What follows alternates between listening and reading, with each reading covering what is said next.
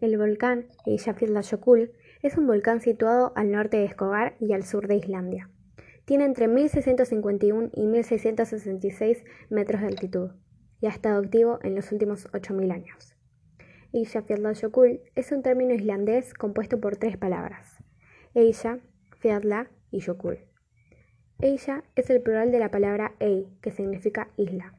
La parte central, Fjalla, es el plural de Fjall, que significa montaña, y la parte final, Jökull, significa glaciar. Por lo tanto, la traducción literal de este nombre es el glaciar en las montañas junto a las islas. El volcán Eyjafjallajökull es un estratovolcán, es decir, un volcán en el cual el cono está formado por la alternancia de capas de lava y de material sólido. Este fue formado hace unos 780.000 años, por eso es considerado uno de los volcanes activos más antiguos de Islandia. Su última erupción, que fue en 2010, produjo 0.27 kilómetros de tefra, que es un material volcánico expulsado al aire durante una erupción, y 0.23 kilómetros de lava. Este volcán se encuentra a 25 kilómetros del centro del volcán Katla, el cual es uno de los volcanes más poderosos del sur de Islandia, y debido a eso, varios eventos han ocurrido entre ambos volcanes. Esto llevó a crearse la teoría de acoplamiento mecánico entre sus sistemas. Sin embargo, los dos volcanes muestran una clara diferencia en el nivel de actividad, y por eso la actividad concurrente podría interpretarse solo como una simple coincidencia entre ambos volcanes. La actividad sísmica del volcán es bastante estable, teniendo registros solamente de tres episodios sísmicos. Uno en 1994, otro en 1996 y otro en 1999. Todos de baja magnitud, alcanzando únicamente una vez el grado 3 en escala. También existen cinco periodos eruptivos confirmados, uno entre el año 550 y 920, otro en 1612, otro como este entre 1821 y 1823 y por último uno de los más fuertes en 2010.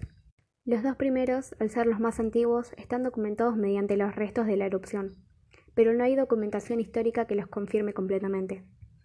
Los siguientes, en 1612 y 1821, tienen mínimos registros históricos, por eso se sabe muy poco de estos. Y el más actual, en 2010, al ser el último y el más reciente, tiene una amplia documentación científica y de medios de comunicación. Ahora comenzaré a hablar de la erupción de 2010, ya que fue uno de los peores ocurridos en Islandia. Se dice que la erupción comenzó el 20 de marzo del 2010, a unos 8 kilómetros al este del cráter del volcán. Esta primera erupción no ocurrió en el glaciar de Eyjafjallajökull, y fue de menor intensidad que la predecía por los geólogos. Esto fue porque desde el 4 de marzo se había detectado una deformación en el volcán, que presentaba una tasa de crecimiento de un centímetro, consecuencia del ascenso del magma. Por esta razón hubo que desalojar a los habitantes más cercanos al glaciar. El 26 de marzo la lava aumentó y discurrió al mismo tiempo en Manargil, aunque el 31 de marzo por la tarde se formó una segunda fisura, de unos 300 metros de largo. Estas dos fisuras ocurridas en el volcán provocaron que grandes cascadas de lava se dirigiesen hacia el valle Portsmouth en el norte. El 5 de abril se calmó la erupción al perder intensidad los temblores. Sin embargo, al día siguiente se produjo un terremoto de magnitud 3.7, el, el, más fuerte desde los comienzos de los acontecimientos. El río Marcafillot se desbordó y causó daños, y por eso esta erupción se estimó que fue entre 10 y 20 veces superior a la anterior. Las inundaciones causadas por el hielo derretido dañaron infraestructuras, y echaron a perder cosechas enteras. Muchos de los residentes de la zona fueron evacuados durante la erupción.